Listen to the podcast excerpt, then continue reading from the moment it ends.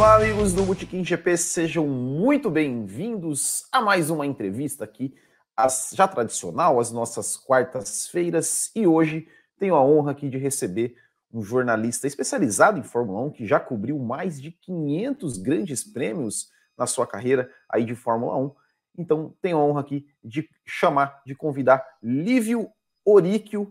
Seja muito bem-vindo aqui ao Botequim GP e muito obrigado aí por ter aceitado o nosso convite. Olá, Will. Tudo bem? Um abraço a você, um abraço ao pessoal que, como nós, curte esse universo do automobilismo, em especial da Fórmula 1.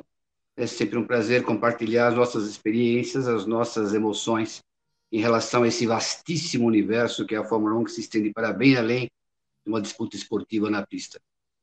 Com certeza. Olívio, e assim, a gente sempre pergunta primeiro um pouco da história, né, do nosso convidado aqui, e a gente sempre procura trazer lá no fundo das memórias mesmo, e a gente pergunta: qual a sua o primeiro contato que você lembra, assim, que você teve que envolvesse automobilismo, Fórmula 1, corrida de carro, isso lá de criança mesmo? Bom, a minha família veio da Itália e o automobilismo para os italianos é algo muito próximo, né? Então eu ouvia meu pai, meu avô, todos eles falarem em automobilismo, Ferrari, obviamente, italianos, né? E eu também cresci num bairro em São Paulo, que era no Paris. Meu colega de classe era o Camelinho Cristóforo. O pai dele, o Camilo Cristóforo, corria com a carreteira. E eu frequentava a oficina dele, eu via a montagem daquela carreteira, ia a Interlagos, meu pai me levava para Interlagos no meados dos anos 60, eu era uma criança, mas eu ia assistir às competições que lá existiam. Então eu cresci nesse universo do automobilismo, desenvolvi uma grande paixão por isso. E, obviamente, desde a primeira edição do GP Brasil de Fórmula 1, aquela de 72, não válida pelo Mundial, que eu tinha lá meus 15, 16 anos, estava em Interlagos. Eu me lembro muito bem dessa cena, apoiado na cerca, assim, na reta dos boxes, um pouco antes, uns 50 metros antes da entrada dos boxes, e vi pela primeira vez um carro de Fórmula 1 passar. Foi pela primeira vez também que eu senti o que era a velocidade de verdade, porque até então as referências que a gente tinha era da própria carreteira do Camilo, do Bino, do Luiz Pereira Bueno, aqueles carros que faziam o automobilismo brasileiro, que era uma realidade muito, muito distinta do que já se fazia na Europa, e a gente teve algum contato. O primeiro contato foi esse. Eu fiquei ainda mais apaixonado pela coisa e disse a mim mesmo que em algum instante da minha vida iria fazer algo relativo ao automobilismo e a outra das minhas paixões, que é o jornalismo. O automobilismo e a divulgação científica, que é algo que também gosto muito. Eu vivi muitos anos na Europa, estou no Brasil de volta em um ano, vai fazer no mês que vem, e lá tive muita chance de aprender como se faz divulgação científica no jornalismo, embora eu seja um iniciante nisso, perto daquilo que a Europa pratica em termos, como eu falei, da divulgação científica. Eu fui fazer jornalismo, entrei como revisor do Estadão, aí em 1988 tive uma chance de ir para o Shopping News, que tinha um caderno de automóveis. Eu cresci lá como jornalista, fui para o Estadão de volta em 93, Jovem Pan, desculpe, 91, 92, 93 fui para o Estadão, fiquei 22 anos no Estadão como correspondente internacional, mais especializado na Fórmula 1. Depois fiz um ano no UOL, 5 anos de Globoesporte.com, mídias internacionais, muitas delas, em especial o Japão, até hoje. E agora, a partir desta semana, que antecede o GP da Bélgica de Fórmula 1, retomada do campeonato, eu passo a produzir para as plataformas digitais da Bandeirantes, que tem os direitos de transmissão da Fórmula 1. Meu primeiro GP como jornalista foi Rio 87, eu tenho aí 489 GPs no currículo, quase 500 GPs experimentando aí diversos períodos da Fórmula 1, testemunha viva de uma transformação enorme em termos de segurança e da própria evolução tecnológica em termos de performance propriamente. Dei aí um apanhado geral de como é o meu approach em relação à Fórmula 1 e ao jornalismo. E, bom, você falou, né, que você estava presente lá no primeiro GP do Brasil, em 72. Foi um GP que, se eu não estou enganado, ele foi disputado num dia de semana e estava... Enfim, teve conta pra gente um pouco mais, como é que foi essa experiência assim, de ir no GP do Brasil? Como é que o seu pai que te falou, olha, filho, a gente vai no GP do Brasil? Como é que foi isso? E você já contou um pouco, né, da sua reação, né, quando viu o primeiro carro, mas tem mais algum detalhe assim que você lembra que te marcou bastante? Tem muita coisa. Esquece o que você conhece hoje do GP Brasil. Uhum. Não serve de referência nenhuma para como era a coisa.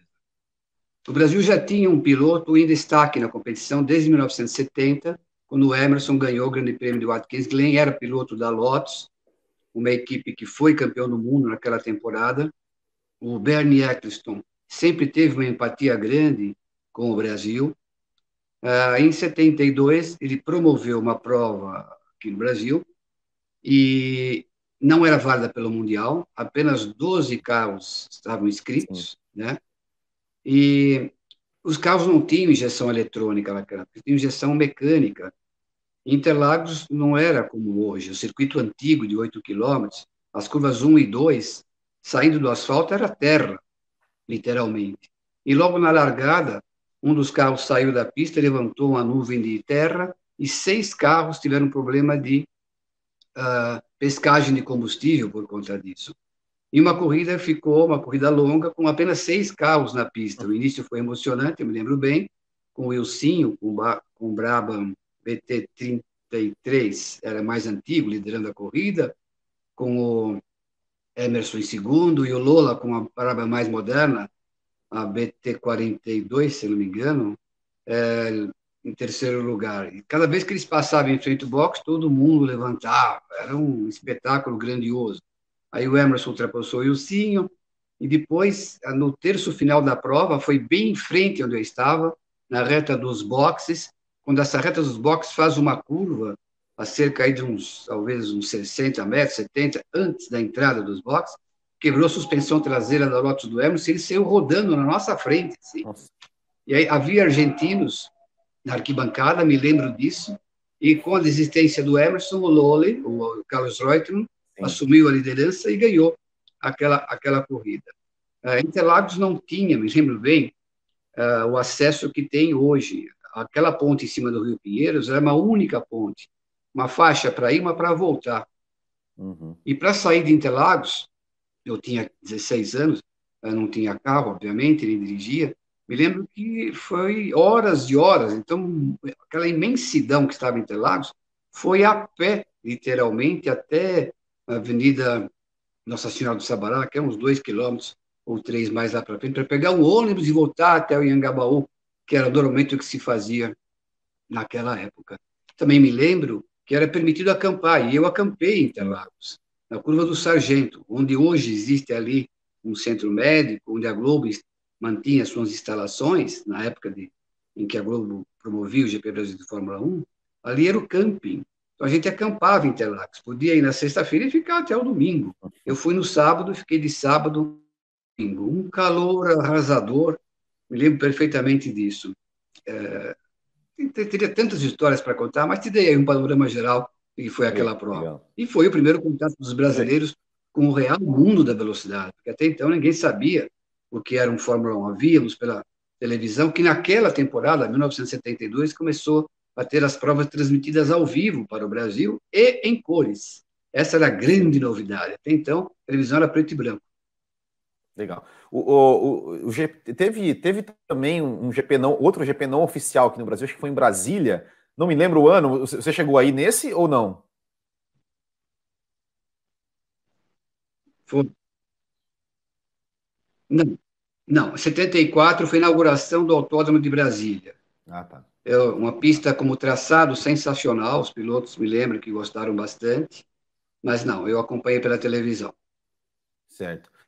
E Lívio, e com relação ao GP do Brasil desse ano, né, as autoridades aí de São Paulo estão confirmando que vai ter com o público, mas a gente sabe, né, que Quem vai definir, né, isso acho que é o governo da Grã-Bretanha, né, enquanto o Brasil estiver na lista vermelha. Você tem alguma informação assim realmente de que se realmente vai acontecer, se ainda está em dúvida, ou sua opinião, você acha que vai acontecer, que deve acontecer? Como é que você está vendo essa situação da Fórmula 1 no Brasil esse ano? Bom, o Brasil, o GP disputado aqui em São Paulo, nunca dependeu do governo federal para nada, né? Felizmente, porque se dependesse não teria nenhum evento aqui. O GP de Fórmula 1 esse ano, ele é um início de uma nova era para a Fórmula 1 no Brasil, porque até a edição última que tivemos aqui, em 2019, o Bernie Ecclestone era o promotor do evento. O Bernie Ecclestone era o diretor executivo da Fórmula 1 Management, da qual ele não era mais dono. Os donos principais eram o grupo de investimento britânico CVC. E o Bernie foi mantido lá pelo Donald Mackenzie, que era o líder desse grupo CVC, como diretor executivo. Eles deram toda a liberdade para o Emerson, para o Bernie, conduzir a Fórmula 1 como produto em si. E como parte do pagamento para o Bernie Ecclestone, além da parte do dinheiro que ele tirava do arrecadado pela CVC, pela FOM, ele tinha o direito de promover o GP Brasil de Fórmula 1. E por conta disso, o GP Brasil não pagava nenhum direito, nenhum promoter fee, a taxa do promotor, para a FOM, que é a parte em que a FOM mais arrecada dinheiro hoje na Fórmula 1. Não são os direitos de transmissão de TV, já foram. Na Europa, cada país que promove a Fórmula 1 paga antecipado para a FOM, deposita cerca de 25 milhões de dólares, ok? É chamada taxa do promotor, promoter fee. Fora da Europa, esses países novos que entraram, Azerbaijão, Rússia, mesmo a China, Bahrein, Abu Dhabi, pagam, depende, os valores são confidenciais, mas entre 30, 40 até 50 milhões de dólares a cada edição do evento. Isso porque é o país que está promovendo a Fórmula 1. E o Bernie cobrava proporcional a isso. Não é uma empresa. O país usa a Fórmula 1 como plataforma para divulgar a nação, mostrando a validade dos estrangeiros investirem naquela nação. Agora, o Brasil, este ano, o Bernie não tem. Acabou o contrato no ano passado. Então, se o Brasil quiser ter a Fórmula 1, o promotor tem que pagar para a FOM. E o valor é 33 milhões de dólares. E quem está bancando isso? Parte ao governo estadual, parte o governo municipal e o plano que foi feito para arrecadar a iniciativa privada, a diferença necessária não só para pagar a FOM, como para ter dinheiro para organizar e promover o Grande Prêmio, cujo custo estimado é algo como 10 milhões de dólares aproximadamente. Então você tem que ter aproximadamente cerca de 43 milhões de dólares, 33 da taxa do promotor, mais uns 10 para organizar e promover o evento. E isso São Paulo já garantiu, haja vista que assinou um contrato de 5 anos com a FOM e mudou o nome de GP Brasil para GP São Paulo de Fórmula 1. Agora, em relação a ter ou não a corrida, você vai ter até o final do ano uma importante parte da população brasileira tendo tomado já 2 doses da vacina. E se você protocolar aí tudo que deve ser seguido, máscara, algum distanciamento, né? Não há razão para você não ter esse evento. Seria um drama, não poderia ser disputada a corrida se você não tivesse essa porcentagem elevada de cidadãos já vacinados com 2 doses e não fossem observadas as recomendações médicas de algum isolamento. Não existe nenhum risco de a prova não ser disputada aqui. O que os promotores estão pedindo é para adiar uma semana a data do evento para que isso coincida com o feriado de 15 de novembro. Acho, porém, pouco provável que sejam atendidos, porque logo em seguida a Fórmula 1 vai estar lá no Oriente Médio. Então, o tempo de deslocamento daqui para lá em uma semana ficaria curto. É possível, sempre é, óbvio, mas criaria algumas dificuldades logísticas para a Fórmula 1. Penso eu que a data será mantida conforme o calendário original. Legal, legal, bom saber. E com relação, né, a esse calendário, né, antes e até depois do GP do Brasil, a gente teve aí o cancelamento de Suzuka. Na sua visão, você acha que corre o risco ainda da gente ter mais algumas alterações no calendário ali ainda até o fim da temporada? O Qatar tem um circuito pronto, é um circuito iluminado, a MotoGP corre lá, portanto, em termos de segurança, é um padrão que atende, com certeza, às exigências da FIA. Dinheiro não é um problema para eles. O Qatar deve entrar na vaga, na data do que seria o GP da Austrália, que foi cancelado. Deveremos ter mais uma corrida no Bahrein, a exemplo do ano passado, uma no circuito tradicional e uma no traçado externo. A previsão inicial de 23 GPs não deverá ser cumprida, mas muito provavelmente vamos ter 21 etapas esse ano, com mais uma etapa, como eu falei, no Bahrein, e muito possivelmente a introdução do Qatar no calendário. Legal. Olívio, você falou aqui no começo, né, que você acompanhou aí tantas e tantas transformações ao longo desses anos todos de Fórmula 1, e a gente está prestes aqui a ter mais uma grande mudança, né, na Fórmula 1, com as novas regras em 2022.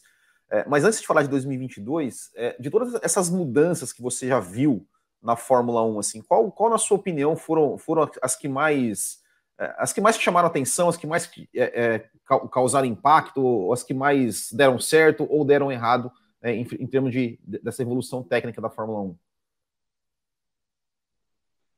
A maior transformação na Fórmula 1, eu diria que nem foi de performance, obviamente, também. Mas a principal é o aumento exponencial da segurança. A primeira modificação que a gente pôde acompanhar, embora os inícios desse processo eu não estava lá, mas logo em seguida eu já fui, foi a mudança de material. Você deixou de usar o duro alumínio para construir monocoque e passou a utilizar materiais compósitos, como a fibra de carbono, o Kevlar, o Nomex. Isso tornou o teu monocoque uma estrutura muito mais rígida, o que ajuda, obviamente, na performance, mas principalmente em termos de proteção para o piloto. Só isso, sozinho, obviamente, não ajudaria. Você tem todos os elementos do entorno do monocoque que se deformam, que absorvem parte da energia em um impacto. A cada 2, 3, 4 anos, a FIA introduz novos elementos. Você tem estrutura deformável na frente do carro, que é o bico, para absorver energia, atrás do câmbio, nas laterais do cockpit, embaixo do cockpit. Você tem um roll bar, um Santo Antônio em cima do cockpit, capaz de absorver impactos monstruosos no caso de capotagem. Então, a célula de sobrevivência hoje, ela está bem protegida. E outro avanço exponencial na segurança foi a introdução do halo também. Integrado a essa questão da segurança passiva dos carros, que é essa descrita por mim, você tem a segurança ativa. O autódromo passou por profundas transformações. Áreas de escape foram criadas, ampliadas significativamente. Você introduziu o asfalto em substituição à brita. O asfalto, quando o carro sai do asfalto, da trajetória normal, e o piloto breca, na área de asfalto, a redução da velocidade é muito, muito maior. Então, as velocidades de impacto são também menores. Quando há o impacto, você tem barreiras de material absorvente em locais críticos. Você tem também a segurança médica. O pessoal de resgate evoluiu exponencialmente. A indumentária do piloto, rãs, capacete e tudo mais. Você tem os atendimentos médicos unificados. Então, você tem um ambulatório no hospital, integrado com um hospital que está também à espera dos casos mais graves, e a comunicação entre esses vários setores médicos, e os envolvidos no resgate, no ambulatório do autódromo e no hospital de plantão, toda essa integração também aumentou consideravelmente a segurança. Eu diria para você que o que mais me impressionou nesses anos todos foi o aumento da segurança. Falando um pouco da performance, obviamente que a aerodinâmica é o que mais conta em performance, né? Em suspensão, câmbio, você pode ganhar alguma coisa. E a aerodinâmica é onde você mais ganha, considerando que não há mais disputa entre fabricantes de pneus, que aí sim também você teria outra fonte de evolução exponencial de performance. Então, a aerodinâmica também cresceu notadamente nesse tempo todo. Passou-se a entender melhor os desafios de engenharia para você conceber um carro eficaz. E os desafios são imensos, haja vista que com toda a estrutura de algumas equipes e com todos os recursos financeiros que eram permitidos até o ano passado, sem o limite orçamentário, muitas equipes não conseguiam fazer um projeto vencedor. Portanto, o exame de engenharia está em aberto, que é a graça da Fórmula 1. Eu falei, temos de performance materiais cada vez mais leves e resistentes, evolução exponencial da aerodinâmica e outro componente, este também de importância capital, a introdução da eletrônica. Nós vivíamos num mundo mecânico. Hoje, o monitoramento eletrônico ele é extensíssimo num carro. Essa é a razão principal de você não ter tantas quebras num carro de Fórmula 1. Hoje, os abandonos são raros, ou por erro do piloto, ou da equipe nos boxes, erros. Comprometimento de componentes é muito mais difícil hoje que antigamente. Por quê? Você consegue projetar hoje um componente simulando todas as tensões que ele vai sofrer durante a competição. Você consegue projetar ele com um pouco mais de reserva em relação àquilo que vai ser solicitado e, com isso, você dá a ele uma autonomia muito maior, ele consegue ser muito mais resistente. E o próprio regulamento, que passou a exigir que componentes resistissem a 5, 6 corridas, 7 no caso do motor, da unidade motriz, faz com que também a engenharia se volte à preservação desses componentes. Portanto, a quebra é muito menor. Então, te dei aí uma pincelada, tá? Falamos de segurança, falamos da evolução dos materiais, falamos da evolução de concepção geral através dos projetos, através de sistemas de computadores e a possibilidade, as simulações que você faz em relação às tensões que cada componente no carro vai estar e você pode projetar uma carga um pouco maior e com isso você ganha a confiabilidade desse equipamento. E Lívio, para 2022, né, com todas essas mudanças, você falou da mudança, né, da segurança, né, que também vai ser reforçada para 2022, né, o carro vai conseguir mais impacto, absorver mais impacto e tudo mais. Tem algumas mudanças também no conceito do carro, né, para tornar as ultrapassagens, os carros para conseguirem andar mais próximos, mas também vão ter um pouco menos de liberdade, né, para as equipes desenvolverem, né, vão ter alguns componentes do carro que vão ser padrão e tudo mais. Na sua visão, assim, você acha que esse regulamento novo de 2022, ele vem para melhorar a Fórmula 1, assim, em termos de esporte? Você está confiante com relação a isso, que vai conseguir aí atingir o objetivo, que é tornar a disputa mais equilibrada? Ou você acha que vai, talvez, apenas trocar a dominância ou, quem sabe, até permanecer a dominância da Mercedes? Bom, a gente nunca tem certeza de nada, ok?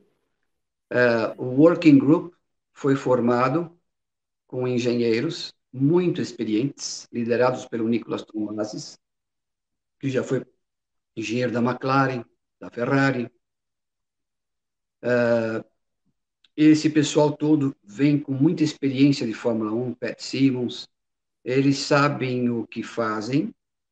As diretrizes do projeto são diretrizes que, na teoria, sugerem atacar o principal problema da Fórmula 1, que é a impossibilidade de um piloto seguir o adversário logo à frente, em curva. Isso faz com que, de modo geral, ele entre atrás do adversário com uma distância grande, entra na reta uma distância grande do carro à frente, em curvas de média e alta velocidade. Baixa velocidade, esse é um problema, existe ainda, mas é em menor escala. Então, o que eles pensaram? Vamos transferir o centro de pressão aerodinâmica, chamado downforce, que hoje é muito na frente, mas para a traseira do carro, como era na época do carro asa. Se você se lembra, o Piquet foi campeão do mundo em 81, não tinha aerofólio dianteiro, não precisava, porque o centro de pressão aerodinâmica era muito despostado, era deslocado muito mais para o centro e para a traseira do carro. Tá? Então, este é o principal objetivo desse regulamento. Há outros também, como uma revolução dessa natureza, em que você projeta um automóvel de competição a partir de uma página de computador em branco. Você tem que quase que esquecer aquilo que você utilizava desde 2009, a última grande revolução na Fórmula 1, e fazer algo completamente distinto. Ainda que o regulamento seja relativamente restritivo em relação a umas fantasias que você possa ter, ainda há margem para isso. Nós deveremos ver carros com soluções bastante originais para os desafios grandes de engenharia do regulamento da próxima temporada, com alguns agravantes, alguns desafios ainda maiores. As equipes, a rigor, só puderam começar a pensar nesse projeto a partir de 1º de janeiro desse ano. E outra, há um limite orçamentário este ano de US$145 milhões para você trabalhar no carro em curso e também conceber e construir o monoposto de 2022. Outros fatores restritivos. Você tem horas de túnel de vento e horas de uso de estudos em CFD, que são os estudos digitais aerodinâmicos, também bastante limitados este ano.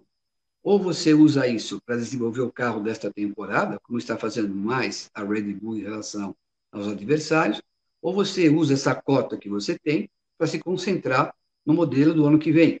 Então, essa questão do limite orçamentário, do limite de horas de estudos de aerodinâmicos, em túnel de vento e CFD, é outro imenso desafio para os grupos de engenharia das equipes. Então, veja quantas variáveis, todas elas capitais para o resultado final do processo, estão em jogo. E entra em cena aí a criatividade dos engenheiros. Com essas restrições todas, quem tem mais uma intuição que lhe permita conceber um desenho que funcione melhor logo de cara, tem uma imensa vantagem. Alguém que conceba algo que depois tem que jogar fora, usar outro, você está usando horas de túnel de vento e dinheiro para nada.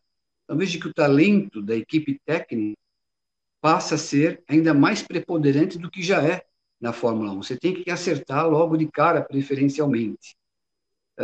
Então, ano que vem, nós vamos ter aí carros de performance que muito provavelmente vai permitir um seguir o outro, mas a história mostra que quando há uma mudança radical do regulamento, como deste ano, para a próxima temporada, um ou dois times encontram algum caminho bastante eficiente e até que os outros entendam como aquilo funciona e passam a adotar essas soluções também, demora um tempo. Às vezes, nem sempre é possível.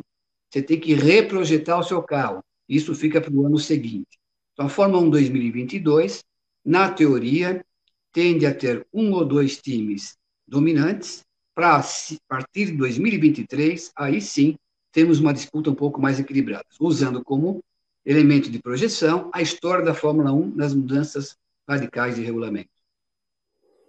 E você teria algum palpite? Você acha que, por exemplo, uma McLaren e uma Ferrari, que hoje estão mais focadas em 2022 do que 2021, tendem a ter a largar um pouco mais na frente em 2022 do que, por exemplo, Red Bull e Mercedes, que ainda estão brigando em 2021?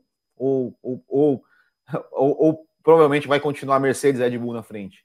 Olha, eu acho que tanto o Toto Wolff como o Christian Horner e seus responsáveis técnicos, James Allison na Mercedes até o final deste mês e o Adrian Newey na Red Bull, sabem o que fazem, né?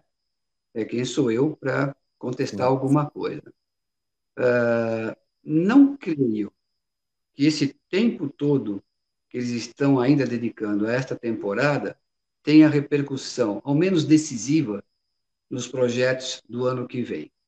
Se você olhar historicamente, a Red Bull, através do Adrian Newey, é quem mais se deu bem nessas mudanças radicais de regulamento. A Red Bull, até 2008, era uma equipe que brigava por 5º lugar entre os construtores. Em 2009, ela não foi campeã, porque a Brown GP correu com o duplo difusor, que era um recurso ilegal, porém havia interesses políticos em mantê-lo como legal, e mesmo assim o Sebastian Vettel, com o carro Red Bull, disputou o título com Jenson Button até a etapa final em Interlagos. E aquele carro do Adrian Newey, o RB5 Renault, de 2009, criou escola. Alguns dos conceitos que ele introduziu naquele carro, incrivelmente, até hoje existem, estão em uso na Fórmula 1. Então, o Adrian Newey, nestas condições em que há uma transformação radical do regulamento, pela criatividade dele, a gente tem que olhar o Red Bull com muita atenção. Eu diria para você que faz sentido imaginarmos que o Max Verstappen, quem for o seu companheiro, irá dispor de um carro bastante eficiente. Isso na teoria. A gente já viu o Adrian Newey errar uma vez na McLaren. Tá? No caso da Ferrari. No caso da Ferrari, o problema que eu vejo à distância é que o grupo que está fazendo o carro é infinitamente menos experiente do que aquele da Red Bull, da Mercedes. Quem é o coordenador técnico da Ferrari? Enrico Cardile, que até há 4 anos nunca havia visto Fórmula 1.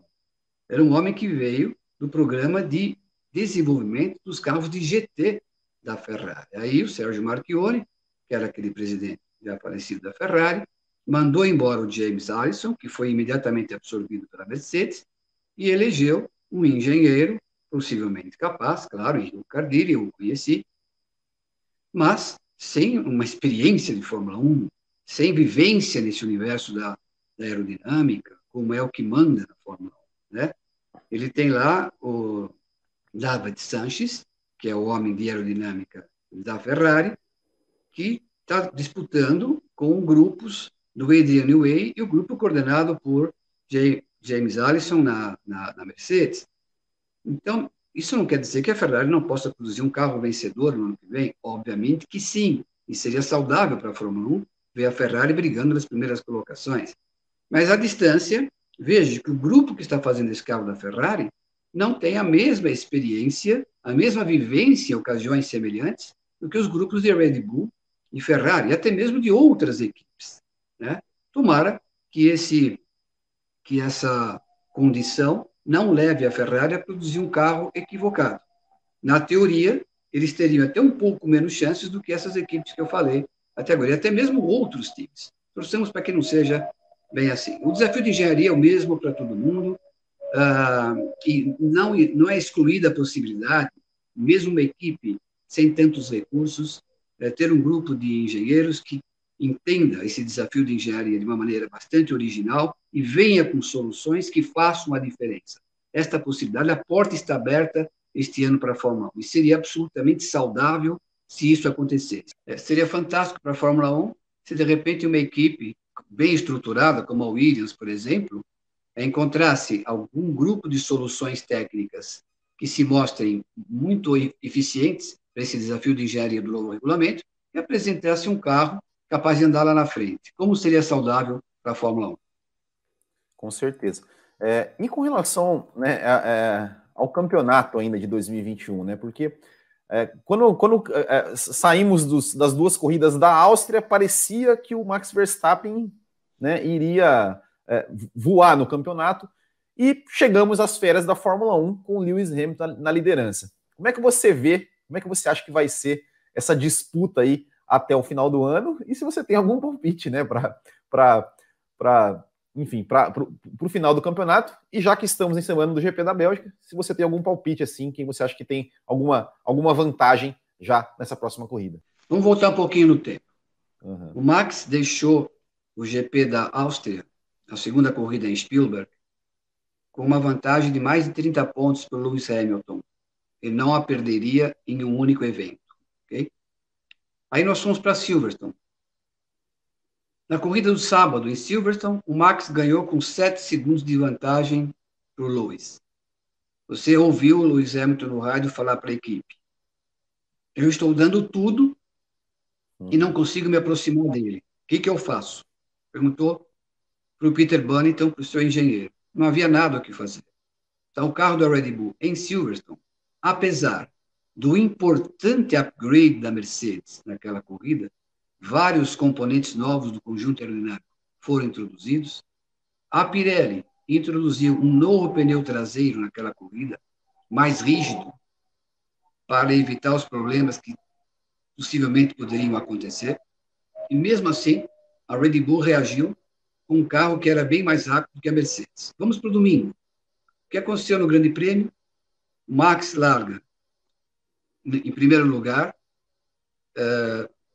e o Lewis, tendo chance na cabeça dele de ganhar a competição, arrisca tudo, não tira o pé, como ele tirou o pé em outras ocasiões na primeira volta este ano, e os dois acabam se chocando. Não fosse isso, tendo em conta o que vimos no sábado, as chances do Max ganhar a corrida eram muito grandes. Ele abandonou, felizmente não aconteceu nada com ele, o Lewis ganhou. Uma punição que permitiu a ele ganhar o Grande Prêmio.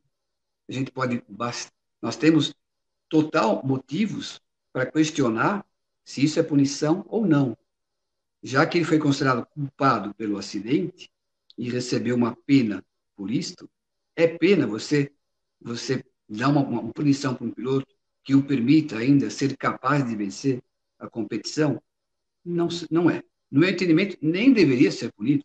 Eu entendi como um acidente de corrida aquilo lá, porque o Max tinha espaço para fazer a curva. O Luiz deixou espaço para ele. Bom, mas uma vez que foi considerado punido pelos comissários, o Max não marcou pontos lá por essa circunstância, um acidente. Etapa seguinte, Hungria. O que acontece na largada da Hungria? Bottas erra a freada da primeira curva depois da largada, bate no Lando Norris, que por sua vez bate no carro do Max Verstappen, destruindo a lateral direita do seu carro. A performance dele cai brutalmente, e ele vai conseguir marcar um pontinho lá atrás apenas. Não fosse esses dois incidentes em que o Max e a Red Bull tivessem responsabilidade alguma, que foi atingida diretamente pelo adversário na luta pelo título, o Max estaria ainda na primeira colocação do campeonato. Tá? Os elementos estão aí para a gente enxergar isso, não é uma opinião isso, tá? Eu vejo que, apesar do upgrade da Mercedes, que melhorou significativamente o seu carro, ainda o modelo RB16B Honda de Max e Sérgio Pérez é mais eficiente do que o da Mercedes. E muito provavelmente, eu não tenho bola de cristal, mas a gente tem razões para acreditar que já neste fim de semana, em Spa-Francorchamps, um cenário ideal para este carro de refinada aerodinâmica, como é o da Red Bull, que gera muita pressão aerodinâmica no assoalho e menos nos aerofólios, possa ter uma importante vantagem sobre a Mercedes nessa pista belga. Isso faz com que o carro da Red Bull tenha uma velocidade de ponta maior do que o da Mercedes. E em Spa-Francorchamps, isso é decisivo. Você tem que ter uma velocidade final de reta melhor que os seus adversários. Isso dificulta que alguém te ultrapasse e facilite que você ultrapasse os outros. Então, essa característica da pista belga, em que a aerodinâmica conta muito, e é exatamente o ponto de força do modelo da Red Bull este ano, é que me faz imaginar que em Spa-Francorchamps, tanto o Max como o Sérgio Pérez, na teoria, deverão dispor de um carro mais eficiente do que todo mundo. Legal. Lívio, agora eu quero voltar um pouquinho, né, no tempo, né, para contar algumas histórias aí da sua carreira. Você falou que seu primeiro GP, né, como profissional foi no Brasil em 87. E nesse GP tem uma história que parece que você conseguiu uma entrevista com alguém da Lotus ali, que era muito requisitado e que você conseguiu, teve isso. Conta pra gente essa história, por gentileza. Nessa época eu já lia uma revista Autosprint italiana e que trazia as matérias assinadas por Giorgio Piola, que é um amigo, hoje é um amigo. Ele é um desenhista brilhante, sob todos os pontos de vista, e traduz as questões técnicas da Fórmula 1. Muito do que eu aprendi foi com Giorgio Piola, e depois, estando na Fórmula 1, com a amizade que eu fiz com muitos engenheiros. E a área que mais me interessa é essa área técnica, eu tenho uma paixão grande por isso. Então, eu tinha uma base teórica para entender o que era a suspensão eletrônica introduzida pela Lotus em 87. O coordenador técnico da equipe, o diretor, era um francês chamado Gérard Ducarouge. Não era dele o projeto da suspensão ativa, mas a incorporação dele no projeto, tudo isso foi ele que coordenou, ok? E eu estava lá, ia todo dia, quinta, sexta, sábado, em frente aos boxes, ficava olhando. Aí o Gérard Ducarouge, uma hora, ele saiu dos boxes, perguntou para mim por que eu ficava olhando tanto. Eu falei, eu estou tentando entender, eu gosto dessa área técnica, e para mim desvendar isso é interessante. Eu trabalhava como revisor do Estadão. Foi a minha primeira experiência jornalística. Nem era ainda um repórter da redação. Era o primeiro estágio mais inicial possível que existia no jornalismo, que não existe mais hoje, era ser revisor de um jornal. E tinha conhecimento do pessoal de redação, porque antes de entrar na revisão, eu ia por minha conta para a redação e ficava lá, vendo os caras trabalharem, dentro do possível fazia alguma coisinha que eu pedia para eles deixarem eu fazer, eram pessoas maravilhosas, que viam o meu interesse, né? Então, a minha experiência jornalística era muito, muito restrita. Tinha paixão, mas não tinha experiência.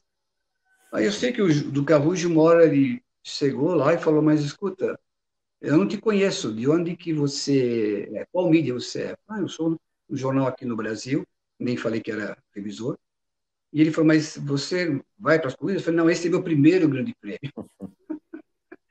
Ele deu muita risada, eu também. Ele falou, isso faz pensar que vou te dar uma entrevista no seu primeiro GP. Tenho aqui seus colegas que estão aqui não sei quantos anos, que me conhecem, eu não estou falando nem com eles.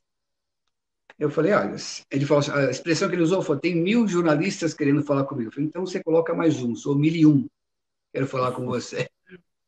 O fato é que, em certo momento, ele saiu dos boxes, era muito diferente do que é hoje a Fórmula 1, não tem nada a ver, muito mais humanitária, muito menos estanque, muito menos, não diria profissional, mas havia liberdades que hoje nem de longe você pode imaginar, né?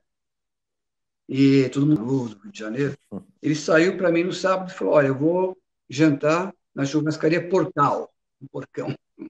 Você pode vir comigo, mas não pega nenhum bloco, porque eu não quero que ninguém veja você anotando nada, porque deve ter amigos seus na churrascaria também.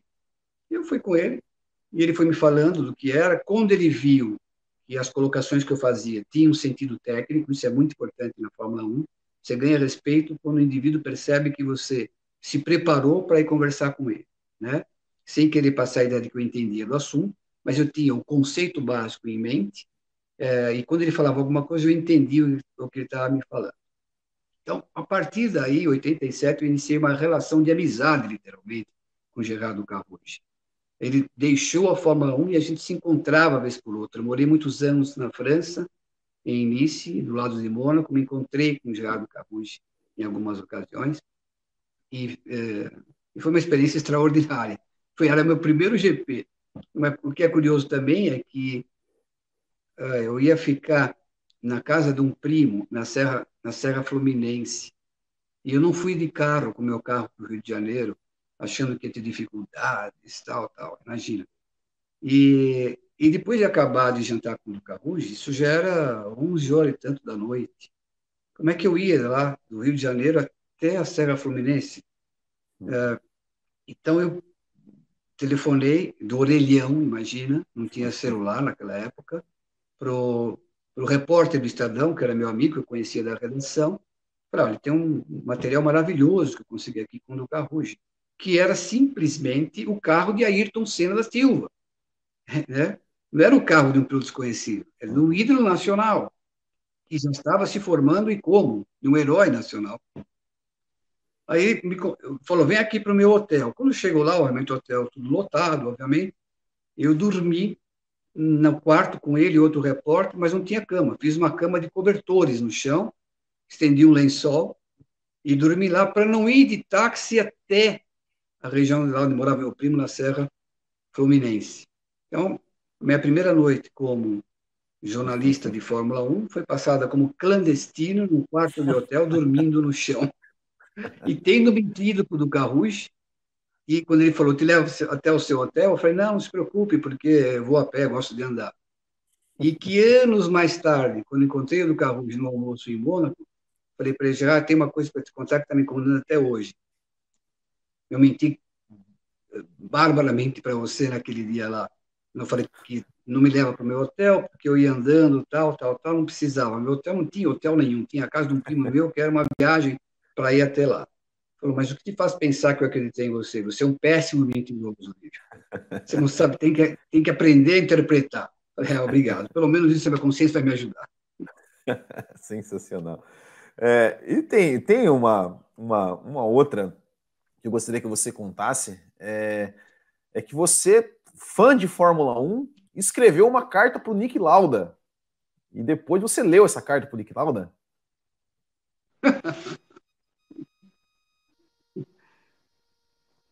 Não, a história é a seguinte. O Lauda era diretor da Jaguar em 2001, 2002, né?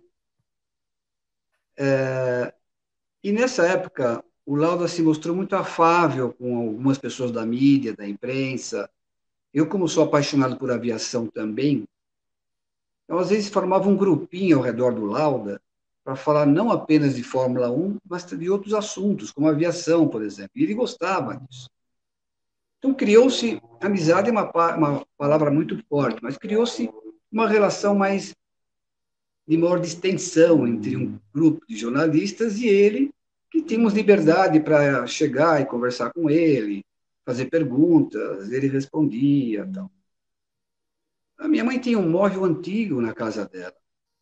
E aí minha mãe estava de mudança, lá tinha um móvel antigo na casa dela, e falou: vê se tem alguma coisa do seu interesse aqui. Eu comecei a mexer lá e vi, dentro de uma caixa de papelão, um envelope desses de antigamente que haviam no Brasil, com as laterais com faixinhas verde e amarela, e escrito com caneta assim, uma letra pueril, uma letra não tão firme: Andreas Nicolaus Lauda. Falei: o que é isso aqui? E quando eu peguei aquilo, a carta nem estava fechada ainda com a cola, sabe? Eu puxei, era um texto manuscrito. Aí eu me lembrei imediatamente que quando o Lauda se acidentou em 76, eu ainda, saindo ainda da adolescência, inocentemente escrevi uma carta dizendo que eu era um fã dele e que estava emitindo as minhas vibrações, as minhas energias, para que ele pudesse se recuperar logo e voltasse a correr. Quando eu li aquilo, eu falei: meu Deus, que coisa bonita, inocente. De uma criança, mas de alguém que estava saindo da adolescência e que tinha uma visão um pouco fantasiosa do que é o mundo e tudo mais, né? Bom, quando foi 2014, a última corrida do ano, lá em Abu Dhabi, eu trabalhava para a mídia japonesa também, e tinha que almoçar logo, no domingo. Então, eu fui para a área reservada da Mercedes, onde a gente pode almoçar, e cheguei um pouquinho antes do meio-dia. Ele não estava aberto ainda para o almoço. Estava o Lauda e um outro senhor conversando lá. O Lauda sentado, eu falei: puxa, eu vou contar essa história para o Lauda. Eu levantei o dedo assim, que era a senha para falar que quero falar com você, e o Lauda fez um sinal com a mão que era para eu sentar. Falei: Lauda, a gente chamava ele de Lauda, não de Nick. Na Europa, quando se chama pelo sobrenome, é um respeitoso. Muitos países. O russo pelo sobrenome, que é ofensivo, não é pelo nome. Bom, falei: Lauda, eu contei essa história para ele. Eu peguei uma carta que eu não sei por que não levei para você quando você estava na Jaguar em 2001, 2002. Eu olhei para a cara dele, ele tinha os olhos com lágrimas. Legal. Eu olhei, falei assim, uma reação espontânea. Falei: Lauda, eu lembro perfeitamente. Lauda. E eu também fiquei emocionado de vê-lo emocionado. Aí eu peguei e mudei o assunto, assim, falei de outra coisa, que ele falou para mim: puxa, como é bom ouvir histórias dessa natureza, porque tudo que eu tenho feito nesses últimos dias é: Lauda, quem vai ganhar o título? O Nico Rosberg ou o Lewis? Os dois pilotos da equipe dele, né? E ele falou: e você vem com uma história bonita, tão diferente, né? Falei, pois é. Aí acabei almoçando lá com ele e com esse outro senhor, amigo dele lá, e rapidamente, a gente, tudo muito fugaz na Fórmula 1, que os horários são muito estanques, são muito... Você tem que se programar muito, porque você tem várias atividades profissionais para exercer, né? E quer aprender muita coisa. Antes de largar, você sempre aprende alguma coisa. E sai correndo. Mas a história é essa. E o Lauda ficou sensibilizado no fato de eu ter escrito essa carta para ele. Sensacional a história. É, e tem mais uma? Uma história legal para contar. Isso eu contei quando eu trabalhava para o Globoesporte.com. Foi em 2014 também, lá em Abu Dhabi. O Ron Dennis, ele foi para aquela corrida. Ele já não estava como chefe da diretor da McLaren, pelo menos executivo. E conheci o Ron Dennis profissionalmente, das muitas entrevistas que havia feito com ele, e principalmente, quando ele estava na McLaren, ele no sábado à tarde sempre dava uma entrevista para quem quisesse. Eu era muito presente nessas entrevistas, né? E sentava, sempre gosto de sentar perto dos entrevistados, porque a maneira como eles reagem te ensina muita coisa. Expressão facial, corporal, responde às vezes bem mais do que as palavras que eles pronunciam, né? Você entende muito mais o personagem e usa isso em outras ocasiões.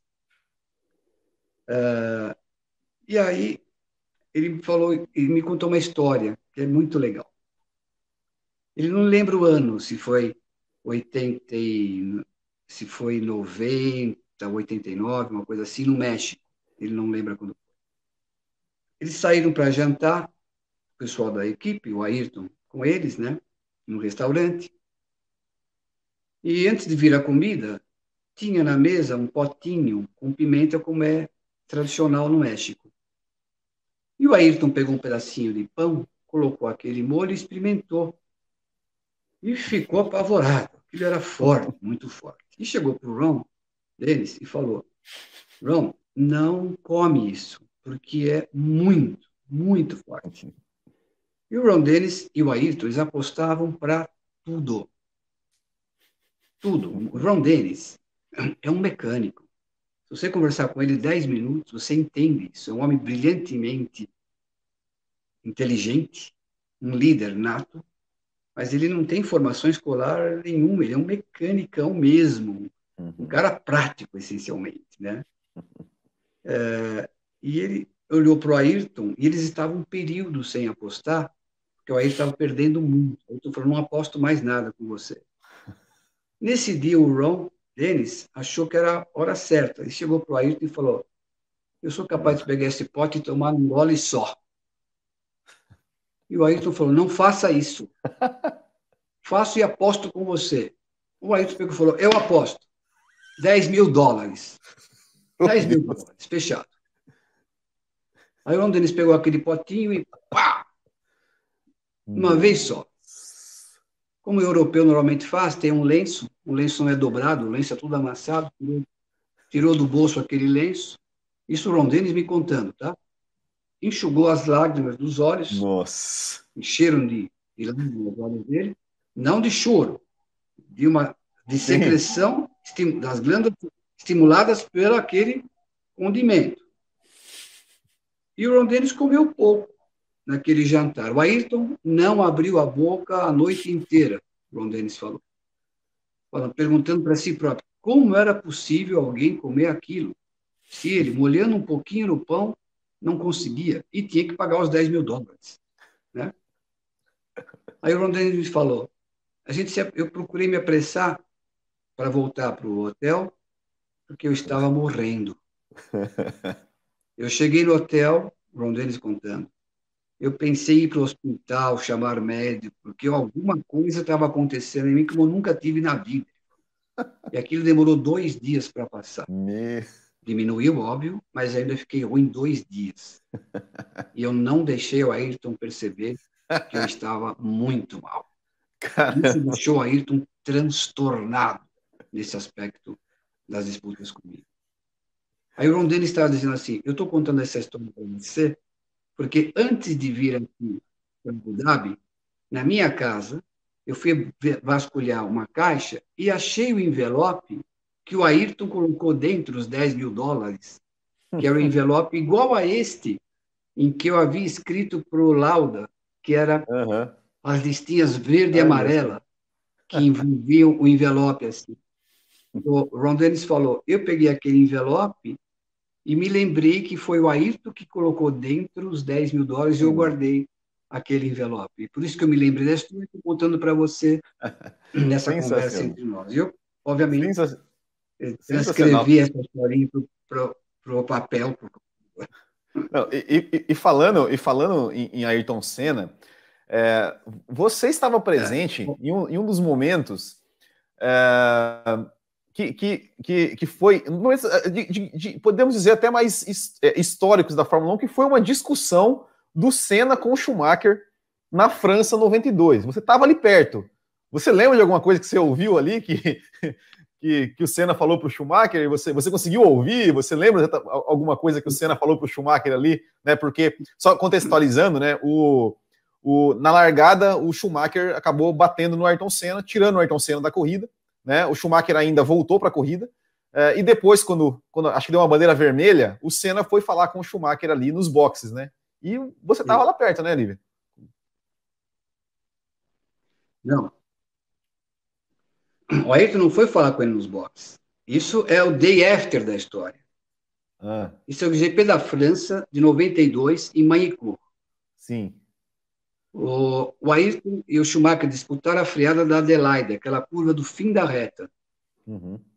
E o Schumacher, ao mudar a trajetória, tocou no Ayrton, jogou ele para fora da corrida, e faz o Ayrton abandonar a corrida, tá? Aí depois, mais para frente, começou a chover forte. Isso. E deu uma bandeira vermelha. Os carros pararam na pista e eu vi o Ayrton. Eu estava na cabine da Jovem Pan e vi o Ayrton com roupa já indo para o grid. Eu peguei e falei para o Nilson César, que era o locutor, se aguenta sozinho aí. Peguei meu gravador de fita e saí correndo.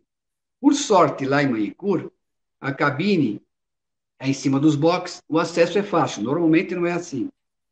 Saí correndo. Quando eu cheguei perto, ali, o Ayrton estava chegando no Schumacher.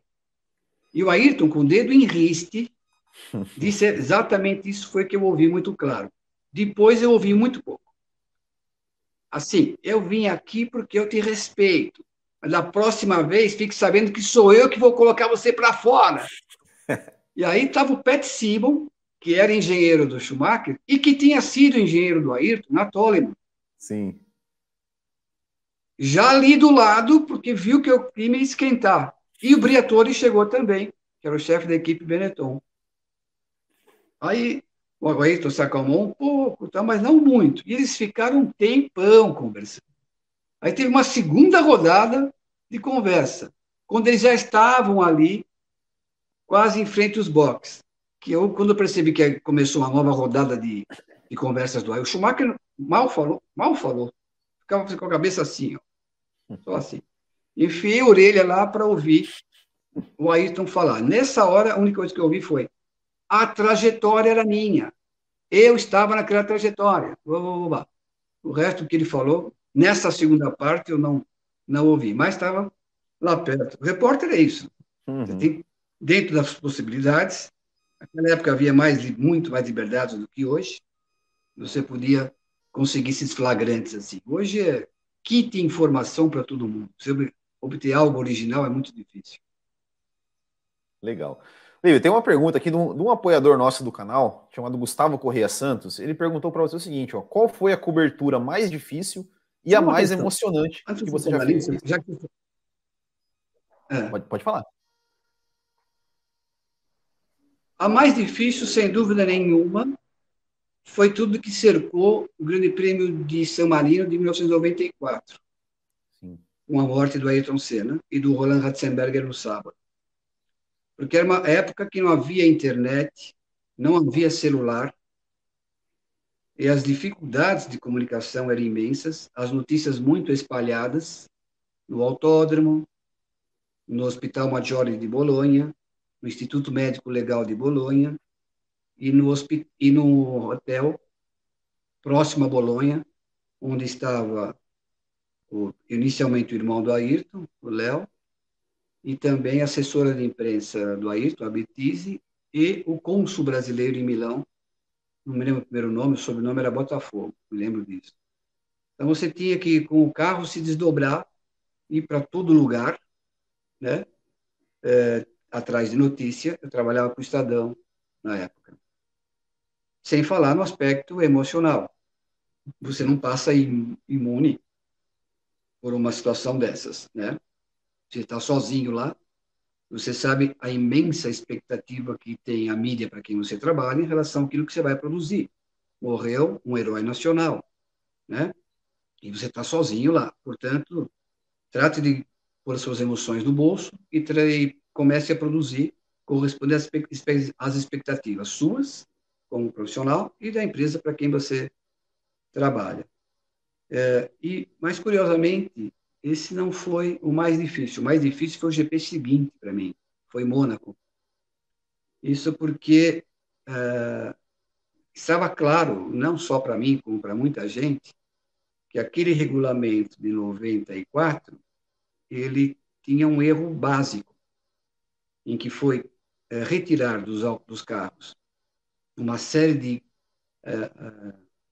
de equipamentos que facilitavam ao piloto manter o controle e não mexeram com potência. Era um carro com a mesma potência, um pneu mais estreito até, e com menos recursos, como controle de tração, acelerador eletrônico, freio ABS, o câmbio automático. Haja vista que na pré-temporada o Leto sofreu um gravíssimo acidente, o Alesi também. Depois, a gente teve, na sexta-feira, um acidente gravíssimo do Rubinho, lá em Imola. No sábado, o Roland Ratzenberger morreu. No domingo, morreu o Ayrton. E aí a gente foi para Mônaco. No primeiro treino livre em Mônaco, o Karl Wendlinger bateu na saída do túnel e entrou em coma. Então, aquilo claramente ratificou a impressão de muita gente de que mexeram no regulamento, mas não levaram em conta uma série de parâmetros, né? Deveriam, e quem falou isso para mim foi John Barnard, deveriam ter também reduzido a potência dos carros, ou não ter tirado todos aqueles recursos que davam ao piloto uma chance de controlar mais o carro. Então, em Mônaco, para mim, eu tinha certeza que alguma outra tragédia ia acontecer. E eu me lembro que, quando deram a largada, eu não assisti a largada. Eu estava tão transtornado com aquilo, eu me surpreendi comigo mesmo, de não assistir a largada. Falei, vai acontecer uma nova tragédia aqui. Só depois de várias voltas, de eu ficar andando por ali, e o barulho dos carros ensurdecedor, como é em Mônaco, me alterar, me fazer questionar se eu queria continuar lá ou não, imagina. Eu voltei para a sala de imprensa, comecei a olhar de novo a televisão e fui me acalmando, até porque eu tinha que trabalhar, tinha que entender o que estava acontecendo, eu tinha que escrever logo na sequência. Mas esse, para mim, dentre as minha experiência de mais de 30 anos de Fórmula 1 em quase 500 GPs, essa foi a experiência mais difícil de todas. O Mônaco, 94, onde eu achei que mais tragédias iriam acontecer. Em momento de mais emoção, não é que não tem tem vários, né? Por exemplo, eu acho que eu me emocionei numa vitória do Ayrton no Japão em 93, em que ele fez um pit stop a mais do que o Prost, e ele com um carro que tinha bem menos potência do que o próximo, uma pista como Suzuka, a minha favorita, conseguiu ganhar do Prost. E eu ouvi do Neil Otley, que era o projetista daquele MP4/8 da McLaren, com motorzinho Ford, contra o motor V10 da Renault de fábrica. Sim. Eu não conheço nenhum piloto que seria capaz de vencer uma corrida como essa. Foi o Neil Otley dizendo sobre o Ayrton Suzuka 93. Emocionantíssimo também a disputa do Ayrton com o Nigel Mansell em 92 em Mônaco, em que o Nigel tem um pneu furado, para no box, sai em segundo atrás do Ayrton, com o carro pelo menos 3 segundos mais rápido que o do Ayrton, e ele não consegue passar, e o Ayrton vence a corrida as voltas estoura finais, o motor depois, na cabine da Jovem Pan, tendo do meu lado vários rádios de vários lugares do mundo e todo mundo de pé transmitindo a corrida ali. Oi? E estourou o motor depois, né? Estourou o motor do carro do Ayrton depois que ele cruzou a linha de chegada, Eu não entendi o que você falou, Will. Não, então, não, eu tô falando de Mônaco 92, que depois que o Ayrton cruzou ali a linha de chegada, estourou o motor do carro dele, né? Não, que eu me lembre, não. Não. Que eu me lembre, não. Então, 92, não. Não que eu me lembre. Ah, então, e o que era legal é que naquela época, a cabine era literalmente no nível da pista. Nós éramos separados por um guarda-reio do vidro da cabine para o guarda-reio era 1,5 metros. Então, você imagina, os carros no grid, eles ficavam a 3 metros da gente. 3 metros. Se aquele carro que está parado no grid, por alguma razão não sai, vem um outro atrás, toca na roda dele e decola, ele entra dentro de onde nós estávamos. Ele entra onde nós estávamos. Eu penso nisso hoje, é literalmente uma loucura, né? Hoje tem grade, muito mais recuado, mais alto. Naquela época, valia tudo. Essa foi um momento super emocionante que eu vivi lá. Outros exemplos, sem dúvida, 91, Interlagos, em que o Ayrton vence a primeira dele aqui no Brasil, com aquele problema que tinha o carro. E uma vez eu almocei, isso é legal. Eu almocei com o Ricardo Patrese no motorhome da Ferrari e perguntei para ele sobre... Ricardo, como foi aquele GP de 92 e 91 Interlagos, em que o Ayrton só estava com a quinta e a sexta marcha e você não se aproximava dele? O que aconteceu? Né? Choveu no finalzinho também. Ele falou, vou usar a expressão do Ricardo Patrese. O que acontece é que todo mundo imagina o Ayrton como um piloto veloz, e ele falou, e é o mais veloz que eu conheci mesmo, só que o Ayrton era um tático, na expressão do italiano, um tático. Ele também sabia ser estrategista, porque nem a equipe sabia que ele estava só com a quinta e a sexta marcha, só depois eles perceberam. Aquela redução de velocidade dele, nós imaginávamos que estava poupando o motor, porque a equipe Williams, que era do Patrese, não avisou nada para ele. O Ricardo começou a se aproximar, porque o Ayrton tirou o pé para economizar o motor, e se precisasse, aceleraria de novo e ganharia sem dificuldades a corrida. Só que a história era bem diferente. O Ayrton fez isso para que a Williams não entendesse que ele estava com problema e mandasse o Ricardo acelerar. A equipe, o Ricardo mantinha segundo lugar, sabia que não podia chegar no Ayrton, porque o Ayrton supostamente estava economizando performance, então ficou lá.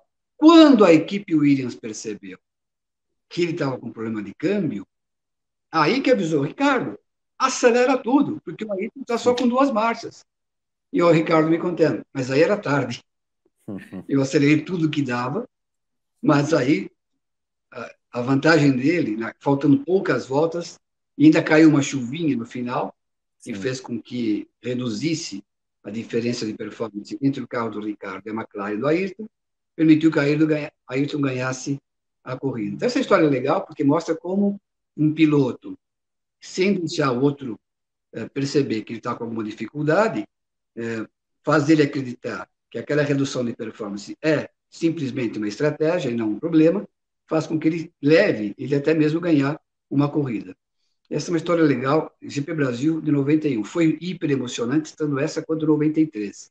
Aquela em que o Ayrton ganhou, que para mim foi a maior temporada dele, sim, 1993, que começa com um carro, motor Ford versão cliente V8, contra um motor V10, da V10 Renault de fábrica, da Williams do Prost, e o Ayrton ganhou naquele ano 5 corridas, o Prost 7, acho que foi isso.